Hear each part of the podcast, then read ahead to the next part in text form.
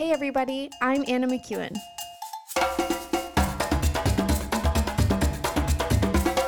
And now for Bob Switzer with the epic narrative. Oh, baby, we've got the classic, the world renowned, world renowned story. This one, everybody knows Moses and the burning bush.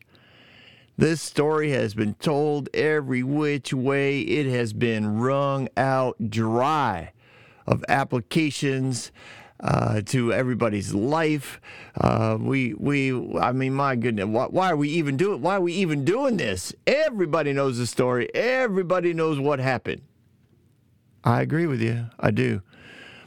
I do, and that's part of the fun of doing the epic narrative. Is we get to not only dig into the all the years in between phrases sometimes. so we not only get to spend entire 45 minutes on less than a verse because of all that it actually contains, we also get to do the fun ones, the ones that everybody knows. So I want you to kick back and enjoy this conversation, enjoy the story because we all know it. We all know it. Let me read you the verses. These verses have been around for a long time. They go way back to the time of Moses. Now, Moses, we're in chapter 3, by the way, verse 1, was Moses was tending the flock of Jethro, his father-in-law, the priest of Midian, and he led the flock to the far side of the wilderness, and he came to Horeb, the mountain of God.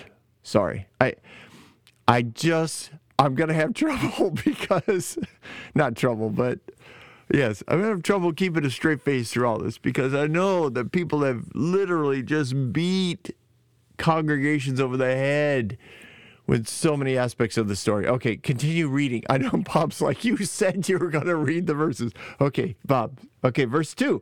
The angel of the Lord, of the Lord, uh, appeared to him in the flames of fire from within a bush. Moses saw that through though the bush was on fire, it did not burn up. So Moses thought, I will go over and see this strange sight, why the bush did not burn up. When the Lord saw that he had gone over to look, God called to him from within the bush, Moses, Moses. And Moses said, Here am I. Do not come any closer, God said. Take off your sandals, for the place where you are standing is holy ground. I'm sorry. How many times have I heard this message? Oh my gosh. You are standing on holy ground. oh, so many preachers thought their churches were holy were holy ground, right? You are in the presence of God. You're on holy ground. Sorry, sorry. Okay, verse 6. Okay, yes, finish the passage. Then he said, I am the God of your father, the God of Abraham, the God of Isaac, the God of Jacob. At this, Moses hid his face, fell on his face, because he was afraid to look at God. And you stand before God with your brazen face looking upward, calling him your friend. You should be on your face before God, for he is holy. Oh, I'm sorry. I'm sorry. All right. Bob's like, "Ooh, we're in for quite a ride." Yeah, I'm. I know. I'm gonna try not to. I. We'll see how it goes. We'll see. I already need a drink of water because I've I've shouted so much. Redlined the uh, EQ all the way across it. All right. All right. oh, I do love this chapter 3, verse 1. Now Moses was tending the flock of Jethro, or Reuel, depending on what name you want to use, his father in law, the priest of Midian, and he led the flock to the far side of the wilderness and came to Horeb, the mountain of God. All right. Ta da! Moses kept the flock of his father in law, which means Jethro would be the head of the family. So Moses was in charge of the family business, which means that his sister in laws were also under his charge, and the business impacted them. Like he was, he was in essence the family provider. Because if you notice, he kept it for Jethro, his father in law, the priest of Midian. So he has been reunited, reconnected to his role as spiritual advisor and leader of this borderless uh, tribe of people. So, two significant things have happened in the 40 years that Moses has been in the wilderness. He's taking on not only a wife and two kids, but he's begun, you know, he, he, he learned the business of keeping flocks, multiple animals, but keeping flocks. He expanded the business.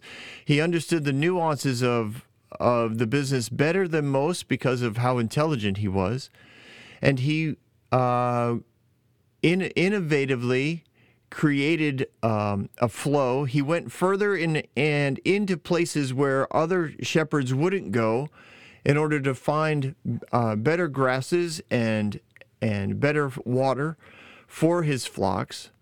Like all of this is going on in those 40 years. And I know we touched, not touched on it, we spent time on it uh, in our last episode, but I just want to remind you this is all involved in these, in these phrases. And then during that time, Jethro got re uh, uh, reignited reignited into his passion for God because he's in in his conversations with Moses.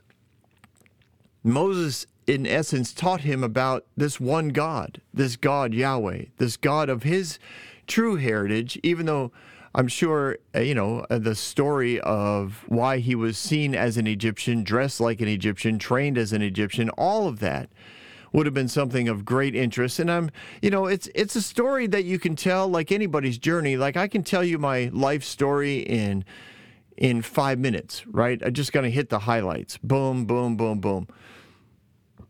Uh, raised in a Christian home, uh, went to a private uh, boarding school, Christian boarding school. Really loved the church. Fell in love with God.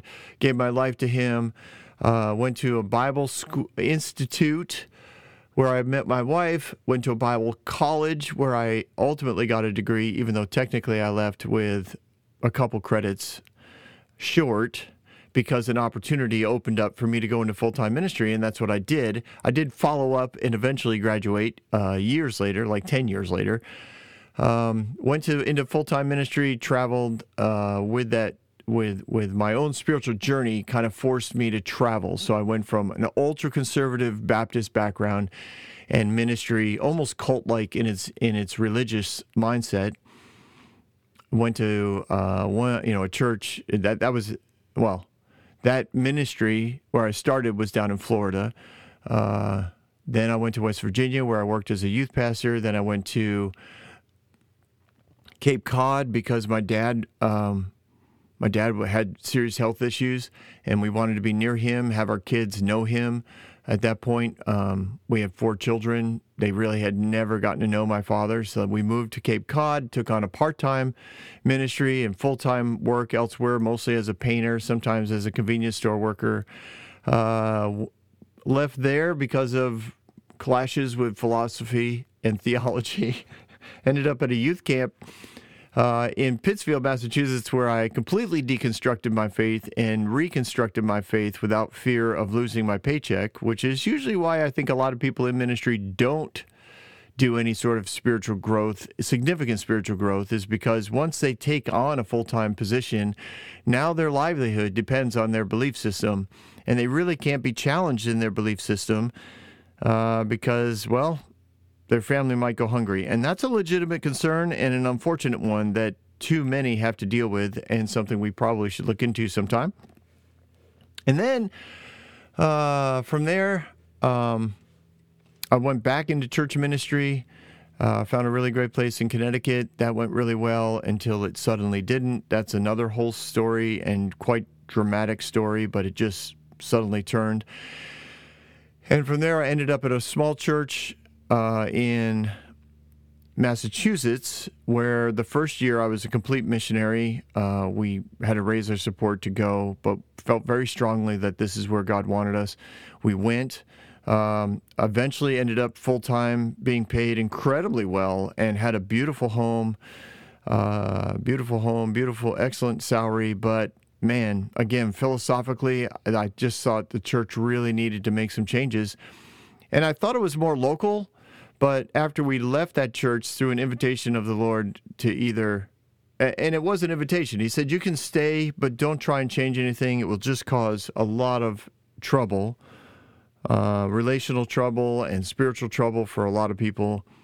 You can stay, like it's a good paying job. Don't don't feel bad about staying. Or you can. I'm inviting you to to something else, where you don't know yet, but if you're willing to go, pack up and go.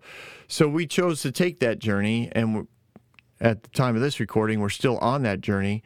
Sold everything, bought an RV and a truck, and we traveled the country and saw, my goodness, an amazing, amazing things all over the all over the country. Visited family and friends, went to events, uh, reconnected with people. Um, yeah, and that's me. That's where we are now currently standing in an RV bedroom, uh, and it now is a you know recording studio where I uh, do my podcast, and we are getting ready to do episode nine of season three of the Epic Narrative, and that's my life in less than five minutes. So I could tell you that, right? But any one of those things, trust me, I could spend hours on, hours, and I I I do think you know someday I just might do the one of uh, my wife and I getting together because I love telling that story. I mentioned it last last episode, and I do love telling that story. It's just fun. Um, so check it out. I'm sure it'll be a bonus episode somewhere down the line. We'll let the producer decide where to plug it in, but uh, that's just fun to talk about. So I just think that that based on my journey, the longer you're out of the culture you're used to, the more aware you become of how deep that culture has been rooted into your psyche, into your paradigm of life.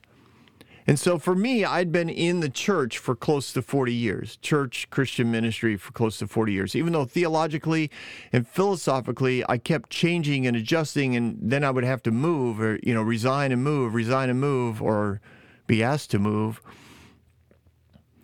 all of that goes on uh, right throughout the years.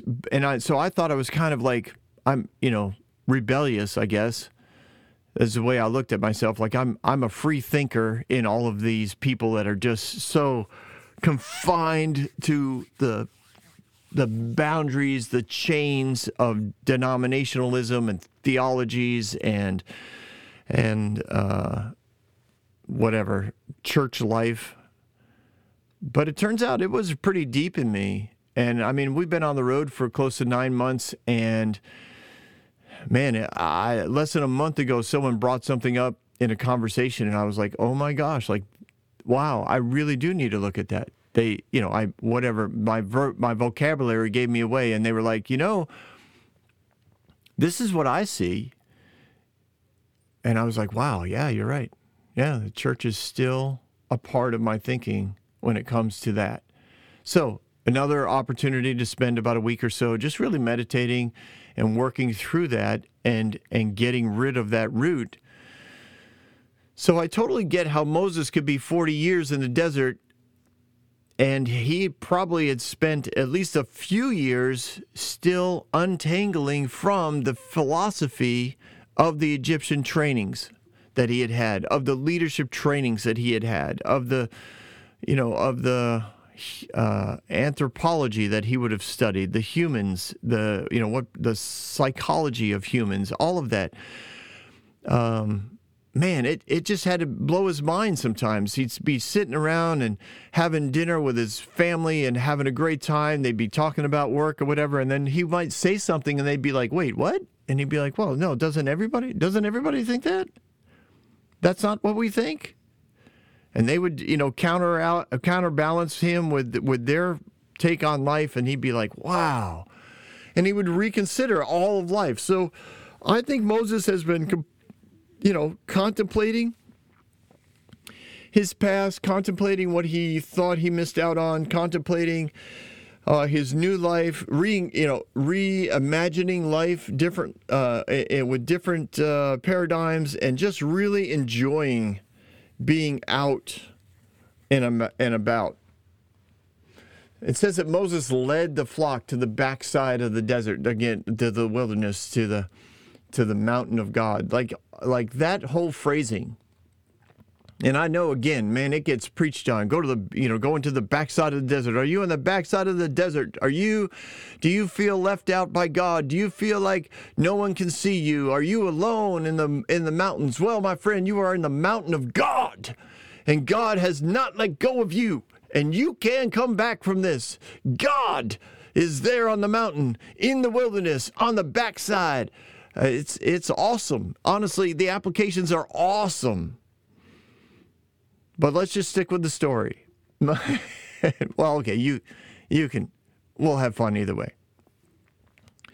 So when Moses led the flock to the backside, this is basically this would be a place that isn't frequented by other shepherds and their herds. This is a this is one of those areas that Moses had kind of pioneered for new grass, fresh water, um, protection of the flocks and he he would have he wouldn't have been alone. Now I do know that it's far more dramatic if he's the only one out there. He's got, you know, 20, 30 sheep.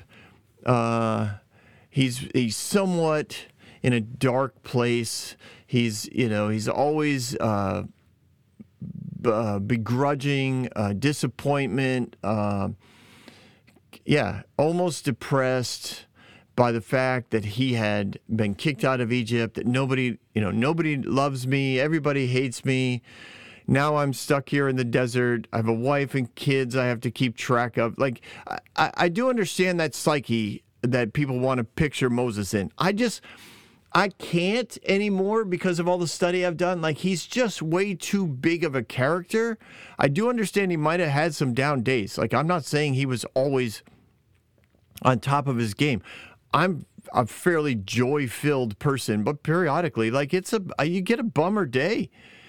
You get a bummer day, especially when you think, man, what is God doing with me? I mean, I you know, like I said, I'm nine months in a in a uh, an RV, and really haven't landed anywhere. I haven't, I'm having fun, but but yeah, it's a natural thing to question things. But that I don't think he lived there. I think he would have known better than to stay there. And and he understood God enough. He, you know, he watched his father-in-law be re- reignited in his passion for leading people in their spiritual journeys. He he had children that I'm sure caused him much laughter and and you know and joy with his wife. There, his his journey wasn't over. He just you know didn't know where it was all going to go. But he's on the backside of the of the mountain, and there would have probably been other shepherds. Now he oversaw them. Remember, he was tending the flock, he tended to oversee things. He would wander between flocks and other shepherds. So he might have been alone in this scenario, but he wouldn't have been the only one on the backside of the mountain. He might have had some sheep with him.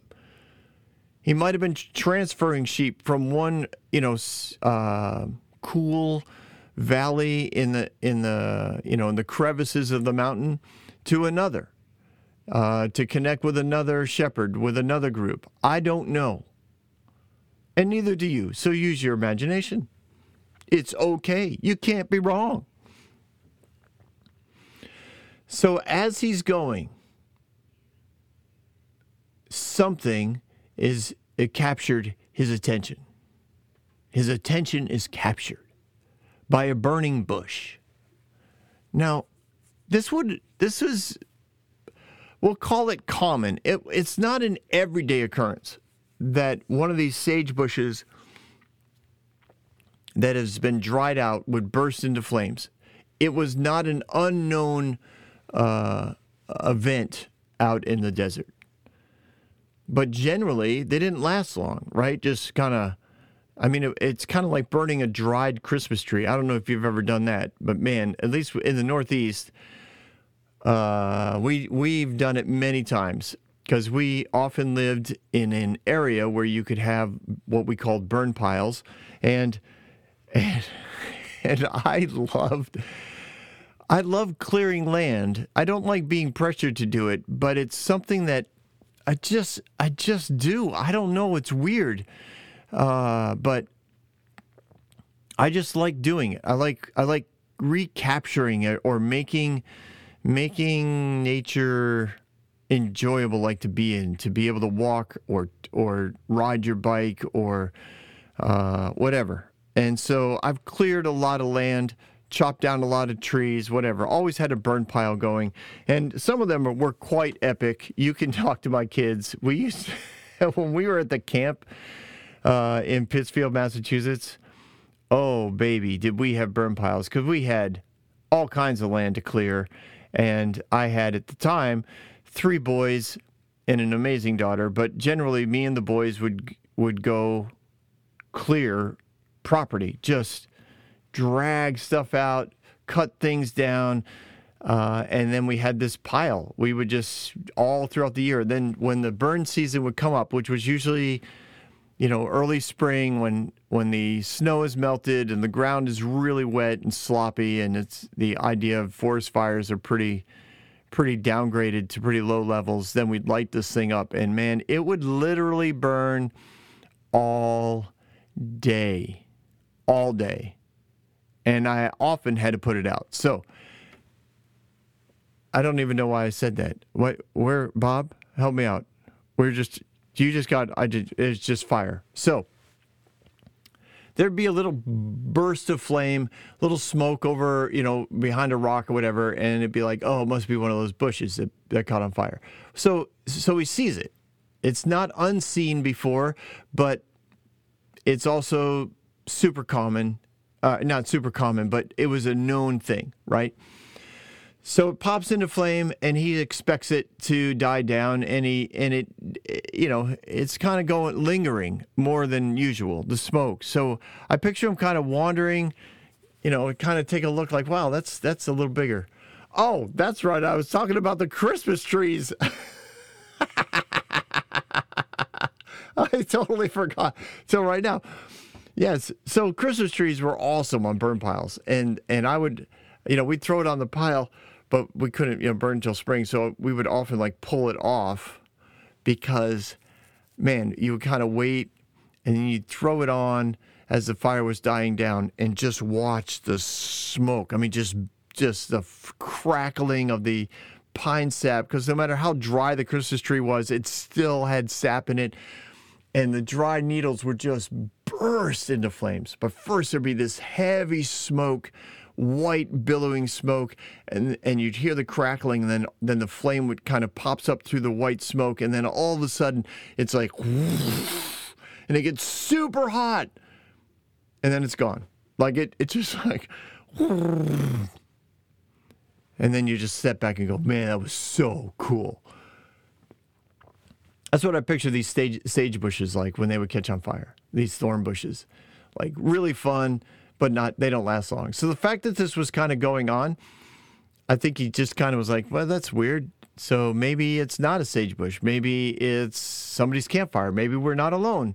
Well, he probably didn't think he was alone, but who else is up here on the mountain? And he, I, I picture that he kind of walked around and he sees, you know, the flame. Now, again, I love to refer to the Ten Commandments because it's such a great scene and again he enters into this in like fear and trembling and and awe and the you know the the fire and the bush that doesn't be isn't consumed. And and it's very eerie and mystical and amazing. And I totally get that that like yes go with that. It's it's awesome uh, but eh, for me, I think he comes around the corner and he sees this this bush and and he's just kind of staring at it because it's a fire. I, I, I don't know anybody who doesn't stare at a fire. You just stare at it. There's something about it, right? I mean, it's it's mystifying. It's mesmerizing. People people will stare at a campfire and then they'll they'll watch it. You know, if they run out of fuel or it's like late at night and then it goes down and then you just keep staring and you watch the coals slowly go dark and you keep staring and you keep saying, oh, there's, there's one, you know, and you find like the one or two areas of coals that are still rolling 20 minutes after the flame is out, 30 minutes after, you think, wow, it's still going, it's still going. This is crazy. Look at this. And then eventually you get out the water, you throw the water on there, and it's still hot. Like the steam comes up right out, you know, anyways, so fire is mesmerizing. And I think he's staring at it going, this is this is just a burning bush, but what is going on? I've never seen one burn this long. And after a reasonable amount of time, he's like, wait a minute, it's actually not burning at all. I'm, you know, I don't know how far away he is when he's watching this, but it, it says uh, Moses, uh, uh, the angel of the Lord appeared to him in flames of fire from within a bush. Moses saw that though the bush was on fire, it didn't burn up. That word saw means it wasn't like an immediate thing, like Moses is walking along and the bush next to him bursts into flames and he jumps back and he's like, Whoa! And then he's like, Wait, the bush isn't being burned up. What's going on? What he realizes is that the flame is not actually on the bush, it's actually within the bush. And I think he knows something's, th- something's up. And this is what's amazing. It says, uh, Moses thought, I will go over and see this strange sight, why the bush does not burn up. This is huge to me because this shows that Moses made a choice. He had a choice. Like, if anything, we need to understand that when God speaks to us, we have a choice. God is always inviting us. He didn't force Moses to come over. He captured Moses' attention and he waited. I mean, if we can apply that to our lives, right? How many things have we has God used to capture our attention and we've chosen not to go pay attention to it? He captured our attention, we looked at it, and then we said, eh, I'm not going to go over there. I'm going to keep doing what I know to do. I'm going to do what I'm comfortable doing. I'm going to walk the way that I know to walk. I'm here in the mountain, on the backside of the mountain. I've got a job to do. I'm tending flock, whether you think he's with other shepherds or not, it's regardless. He had a choice. Do I go with what I know, or do I go towards something that I think God is capturing my attention with. It says, when he saw that it didn't burn, Moses thought, I will go over and see this strange sight.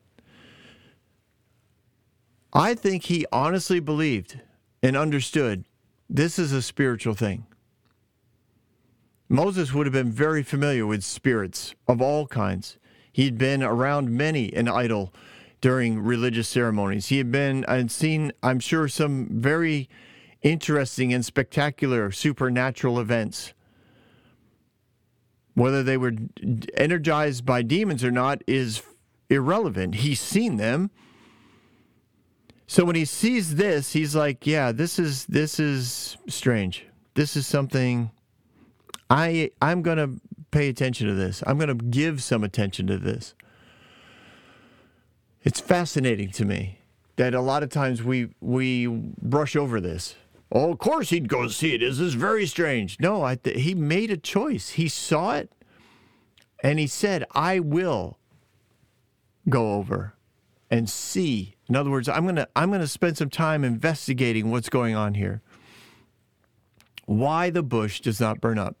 Because it's clearly not on fire. There is a flame in it, but it is not on fire. So why is the bush not burning up?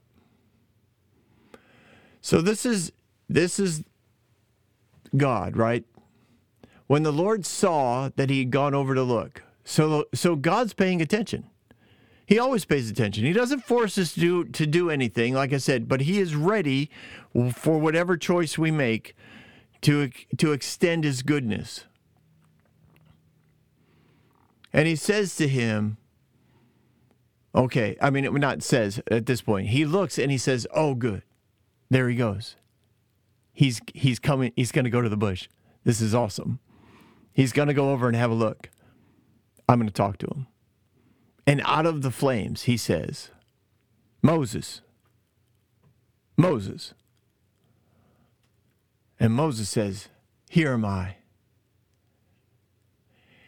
It's it's it's fascinating, right? He can God can use anything to capture our attention. Sometimes it is supernatural. But sometimes it's what we would call natural things. He can capture our attention through artistry of all kinds. Like it's it's you know uh, there there are certain artists that capture my attention. I particularly enjoy um, impressionist art, and I I am fascinated by by like uh, uh, Salvador and uh, Picasso. His cubisms blow my mind. So there's there's impressionism for me. I'm fascinated how somebody can can give you such an amazing picture of what poppies look like. And when you get up close, it's like you, you, you but you can't see it. Like it's it's I don't know. It's fascinating. I you step back and it's like, wow, that's an amazing that's an amazing piece of art. And you get up close and you think it just looks like all these crazy scribblings of color. How, how, in my mind, right? How do you look at that field of poppies? And I'm just picking that particular art, Monet. How do you, how do you, and and know I'm just if I just dab and stroke, dab and stroke these colors, these combinations of colors, this nuance of green, this nuance of brown, and there's a little bit of orange. Like you get how did he know? How did he know where to put that stuff? It's fascinating how his mind worked. And for Picasso and El Sal- and, and Salvador, uh, they're so weird. And yet, and yet, again, for me, they capture me right? It's an invitation to spend more time staring. I just want to I just want to put it together and I'm I'm I'm pretty good at it. Uh, at understanding it just because I've applied myself to trying to understand it because it, it's inviting. So the Lord can use things to invite us. It doesn't have to be supernatural. It could be very natural. It could be artistic. It could be spiritual. There could be something that you interact with on a spiritual level, whether it's through meditation or reading or a service uh, or a conference or whatever. Like it, it could capture you, but it's it's the idea of he captures your attention and it's an invitation for something else. It's an invitation. Even the miraculous healings that I've seen, it's an invitation to proceed. It's an invitation to to be part of a process to increase your faith, not to stay there. Moses could have stayed on the outskirts and just watched this bush that didn't burn, made a few mental notes, and then went on to, to talk to other shepherds be like, You would not believe what I saw today. An amazing thing. There was there was a flame within a bush, but it didn't burn the bush. It was very spiritual. Very spiritual. It meant a lot to me because I think God was letting me know this was his mountain and that he's here with us. Like there's lots of ways to, he could have applied this and still been encouraged because even at the invitation of God, you're going to be encouraged because you are made in the image of God and your purpose and destiny come from God. So anytime you encounter God, you're going to be encouraged. J- Moses could have left this site and still been encouraged. It makes me wonder if this was the first time God had reached out to him. Bob, you don't think Moses would have ignored the call of God? Uh, yeah, I do. I, I'm not saying he did. This could have been the first time God invited him to connect with him. But but based on the last chapter, we know that God paid attention to the to the cry of his people. And I believe God started to answer that call, that cry right away. He was like, I know a guy who, if he chooses to engage to the invitation, he would be perfect to lead my people. And I think he started to reach out to Moses right away. Was it the same day? Some people say yes. There are there are there are religious teachers that are like yes, the same day that that God that Israelites cried out Moses saw the burning bush. Fine. That's awesome. I hope that's, uh, you know, that'd be great if it was true. But I don't think it has to be true. Because God is so consistent. He's always looking to, to connect. Supernaturally, naturally, artistically, spiritually, relationally, uh, it's it's physically like there's he's always looking to connect. You know, was this was this just a more dramatic reaching out? I don't know. But there it is. When? When? Uh, uh where, where, oh, when, when, why, why did I highlight the word when? Mo, when Moses turned to investigate? That's a time thing. Is that a quote? I don't even know. Then God spoke. Oh, I see. Okay, that's what I was saying. Just keep reading your notes, Bob. Yes. So when he turned, that's when God spoke. So when Moses took the opportunity to to say yes to the to the invitation, that's when God speaks more. And that's when God spoke. He's like, "Hey Moses, Moses, it's not uh, it's not like a big amputator amp, amputator uh, amphitheater. Thank you. Wow, my brain. It's not a big amphitheater uh, uh, voice, you know. I don't think. I don't think. Now, maybe it maybe it is in your mind. I know it was in in the Ten Commandments, right? Moses, Moses, and Moses starts to shake. Ah, ah, here am I. Here am I. Don't come any closer, Moses. I I just I don't I there's nothing in this language that indicates God's trying to scare Moses or put the fear of God in him. God's looking to reconnect with one of his children who has uh, been out in the desert for a while. He's letting them know again, listen, I, I haven't forgotten you. Moses, I believe, has been has been searching, seeking, and pursuing God for years now. I don't I don't think that this is a big like amphitheater moment. I think he's I think uh, the power of God isn't here to crush us. I don't think that the power of God is here to consume us, even in our weakness. And I think that's one of the things he's showing him by being in the bush without consuming the bush. This is a very weak plant, so to speak, kind of unstable, easily burned, and yet God doesn't consume it. He's showing Moses, listen, I'm not a God who destroys. I'm not a God who forgets the frailty of life. And then he calls to Moses by name. And Moses responds, Yes, it's me. Here am I.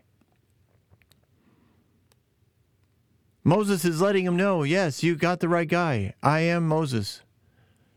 And and I am available as I've always been. And God always knew that. Like there's just, there's this is this is all about reconfirming with Moses and renewing Moses and connecting with Moses. He's like, Moses, take off your shoes, for the place you are standing on is holy ground. Why would he say that? The ground is the ground, it's all holy. I believe what God is showing him is listen, I want you to know I don't want anything between you and me. I want complete connection to the frequency of the world that I created for you, for you are in my image. I want to I want to I want to feel you touch the ground. It had to be so symbolic and so meaningful for Moses.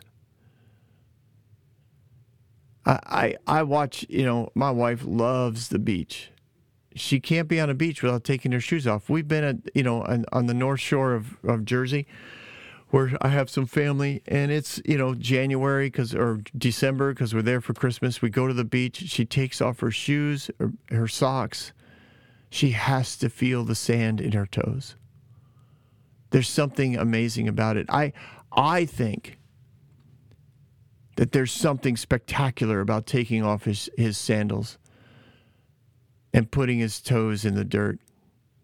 I wonder if it has to do with something from his childhood as well. And he's saying, let's connect on a completely different level. Let's take something that that we both know, the ground, and let's turn it into something special just between the two of us. We've had these moments. You probably have had these moments at church events or ministry events or missions trips where something so common suddenly becomes so holy that it blows your mind and you're so humbled by it. I remember falling on my knees in a you know one of the dumps, the garbage dump that we were ministering in one day. It, I was just blown away by the presence of God in this place, and I know many have. You know, I know unfortunately garbage dumps are like are like a, a mission trip central for just about any ministry I've I've ever known. There's always a trip to the to the dump. I, I heard one sad statistic, uh, not statistic, but sad story from a missionary, um, not a missionary, sorry, from a kid and from a third world country, and he was telling me that in uh, in this area of Central America that he was from, he said there were 14 ministry offices surrounding the garbage dump outside of the city and there was only one ministry office in the city because everybody wanted the photos, everybody wanted the stories, everybody needed the money, and that's how you got the money was with these stories.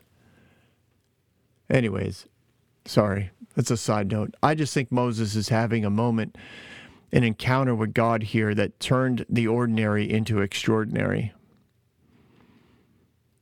And Mo- God says, Listen, this is who I am. I am the God of covenant. I am the covenant God of your history, of your heritage.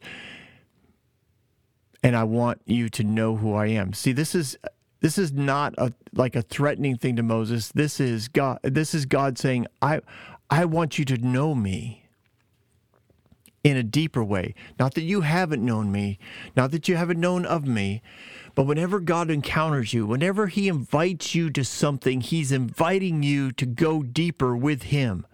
He wants you to know more of Him.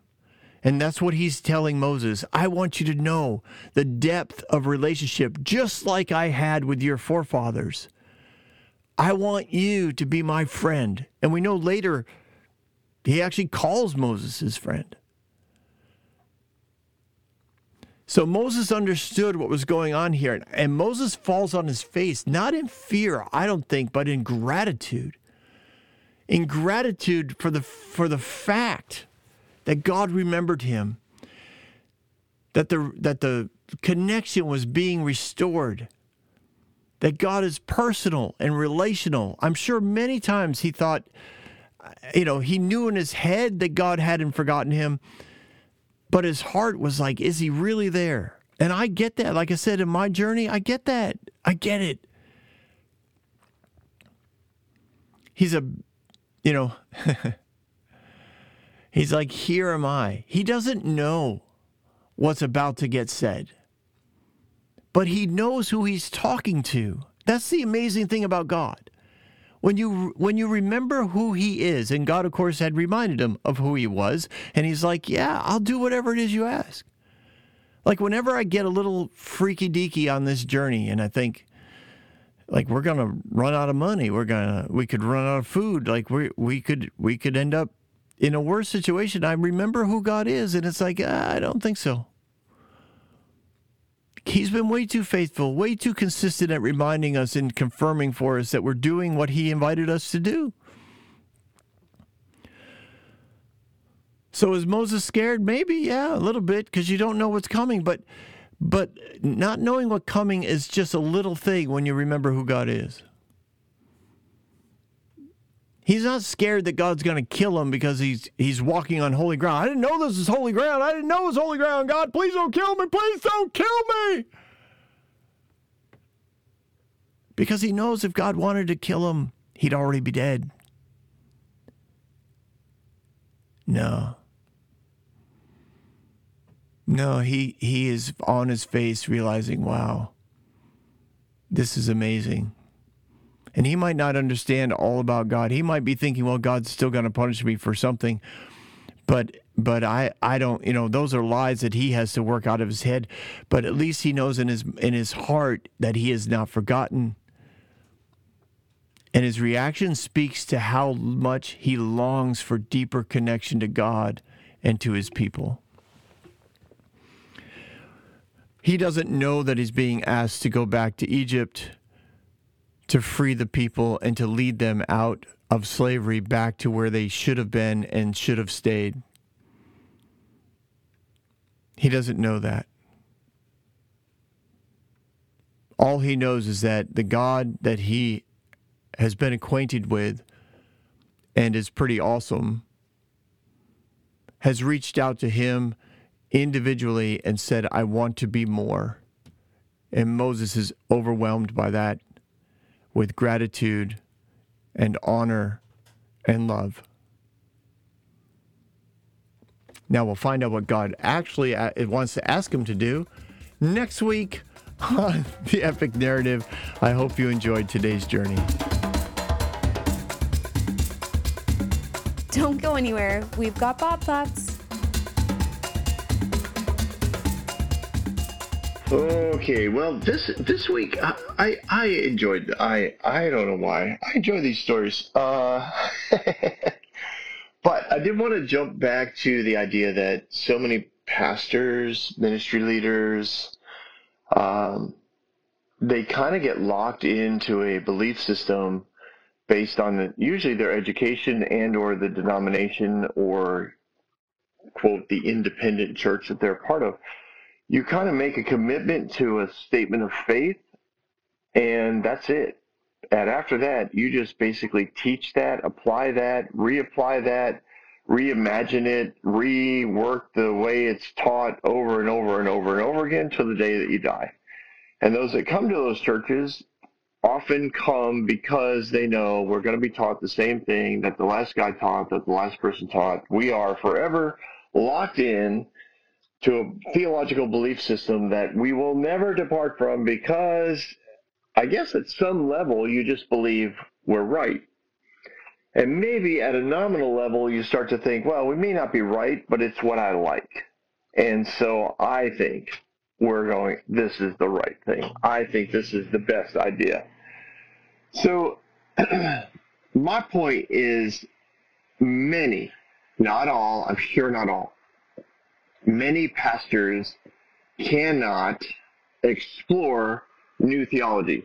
Now, this is something that um, I mentioned in in this episode how I went away to this. I not went away, but in my in my path, I for whatever reason, maybe because I didn't go to seminary, I I never felt locked into a belief system that would have kept me from exploring these things. Trust me, the first place I worked for, I knew as soon as I started exploring the concept of grace, I knew it meant my job. I knew if word got out that I believed in, I, I know for some they'd say, "Well, you were you were a hyper grace." No, I just, literally just started to talk to myself, and I had read a book, and it it just ignited these these concepts of what if grace, you know, what if grace? And it was, uh, man, it was just, you know, for me, I wanted to pursue God over having a job, and clearly that's happened to me over and over and over again because I keep losing jobs. Someday I hope to have a job again. Uh, but all that to say, back to this idea, being untangled from the system for as long as I have now, over a year and a half, uh, I have become more convinced than ever that pastors don't explore new theology and new belief. And even saying those words, there are people that would hear those words and be like, "New, you can't explore new beliefs. Uh, the Word of God is unchanging. The Word of God is unchanging. God is unchanging." It's like, oh, I'm not. I'm not trying to change God. I'm trying to know Him better. And you can't do that if you're not willing to explore if all I'm doing is parrot, parroting, parroting, parroting, if I'm just repeating the same thing that the teacher before that, uh, you know, the teacher wrote or the book, and that teacher is repeating what that teacher wrote, we're just rehearsing the same thing. It's it's no longer a dynamic relationship with God. It is a stale. It is stale and dead. If if your relationship with anyone literally repeats the same stories over and over again, unchanging in its in their insight, unchanging in the vocabulary, unchanging. Then eventually you just you don't have to meet with them anymore. There's nothing there. It's a dead relationship, and I know many people have dead relationships, and there are many people who like them because they don't actually want a relationship. They want something that they can count on. There's so many country music songs about the fact that they are unchanging, you know? It's it's sad. It's sad. Relationships are dynamic and interactive and have tension and have joy and have elation and go through tough times it's this is the same with God. And if you look at the high level theologies, people like Tolkien and Lewis and um, yeah, C.S. Lewis and oh, now I'm now I'm forgetting, but like theology was discussed for years. Even in the Hebrew world, it is discussed every week to get to know God better. Are they right 100% of the time? No. But they understand that going in. We may not be right, but we are going to explore this and determine something. We are going to pursue this and see if it's something we should keep. It's it's uh, it's it's uh, unfortunate that so many pastors, ministry leaders, are are locked in to a belief system that they signed up for in college and doubled down on in seminary. And now they literally have nowhere else to go. Their only job is to be entertaining enough to, to bring you in, to find the right programs to keep you in, to keep the money generated. Like it's just a treadmill. And I, and I don't, I literally don't blame anybody for deciding, wow, this relationship with God is dead, right? The church is dead. I'm done with this. Because we've, we have created a system that does that. It takes the dynamic interaction with God out. Not everyone. I've been around some amazing people, some amazing churches, some house churches. Oh my goodness, house church leaders are so exciting. They remind me so much of missionaries. A lot of missionaries are very dynamic because they have to be. Uh, yeah, house church leaders, entrepreneurial. They they love God, they love people, and they literally just are like, let's just find more ways to do that. Both those things. It's it's awesome. Anyways, I appreciate you guys hanging out. Uh, I think this uh, this is fun. We'll look into more more time with Moses at the burning bush next week. Um, have yourself a good day, everyone. If you can help us here at the at, at the uh, Epic Narrative, please click the giving link uh, associated there at the bottom of this um, description of the episode, uh, or you can go to my Bob Thoughts page or my Facebook page, or you can go to the website, thebobswitzer.com, uh, and just give us a hand. We could really use it. We're still on the road. I'm still jobless. Probably because my theology, you know, I'm willing, I'm willing to discuss theology. Well, that makes a lot of churches nervous, but that's all right. My relationship with God is awesome, and I love it. Anyways, if you can help us out, click those links, give us a hand Thank you guys so much for hanging out. I'll talk to you again next week.